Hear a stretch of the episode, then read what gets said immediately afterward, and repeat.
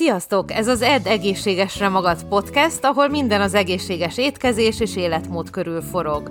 Rudnai Peters Krisztina vagyok, táplálkozástudományi szakértő, személyedző, dietetikai hallgató, több, több mint 20 éve edzek, étkezek, tapasztalom és vendégeim vannak. Praktizálásom során szem előtt tartom az emésztés egészségét, az anti-aginget, vagyis hogy minél szebben öregedjünk meg, a gyulladás csökkentést és az élet hosszúságán. Ha még többet akarsz tudni, nézd meg a podcast leírását, vagy az étkeztudatosan.hu-t.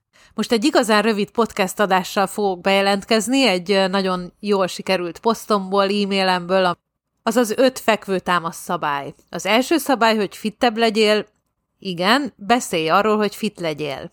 Nem, komolyan. Az első szabály valójában az, hogy némi mentális izomra tegyél szert, az az öt fekvő támasz szabály. Mától kezdve, ha elkapod, hogy önkritikus és negatív vagy a testképeddel szemben, öt fekvő támasz csinálsz. Ha saját magadat ócsárolod, akkor öt fekvő, becsületesen.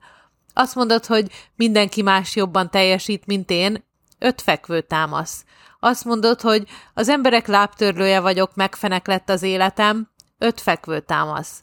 Azt mondod, engem csak kihasználnak, soha semmi jót nem kapok, öt fekvő támasz. Vagy az a kifogás, hogy nem tudok öt fekvő támaszt csinálni, öt fekvő támasz. Érted a példákat? Természetesen itt nem az a cél, hogy fekvő támasz géppé változ, bár ez klassz lenne, vagy hogy a fekvőtámaszokat büntetésé tegyük, ne feled, hogy a haladásra összpontosíts, ne a büntetésre. Inkább úgy tekints erre a rendszerre, mint ami segít azon kapni magad, hogy negatív gondolataid vannak, és újraindítja az agyadat egy kis testmozgással. Ez lehet öt húzóckodás, burpee vagy jumping jack is. Sokszor azt veszem észre, hogy ügyfeleimet, betegeimet a negatív gondolatok gátolják a továbbfejlődésben, és naponta több tíz, több száz ilyen gondolatunk van. Tehát, ha legközelebb azon kapod magad, hogy magadat ócsárolod, vagy negatív jövőképet festesz, ugorj le a földre, és nyomj le öt fekvőt. Nem csak, hogy segíteni fog a negatív gondolatok elűzésében, de ráadásul elkezd majd belülről felépíteni, megerősíteni. További szép napot és fegyelmezett edzést kívánok!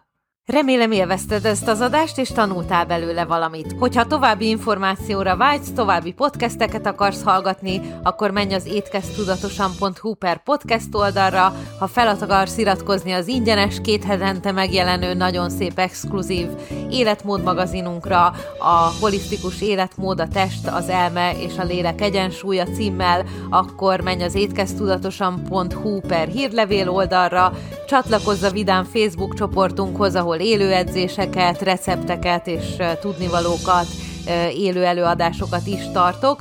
Ez a Facebookon a növényi alapú vegán és vega életmód, receptek és edzéstervek címmel. Valamint látogass meg a weboldalamat, az étkeztudatosan.hu-t.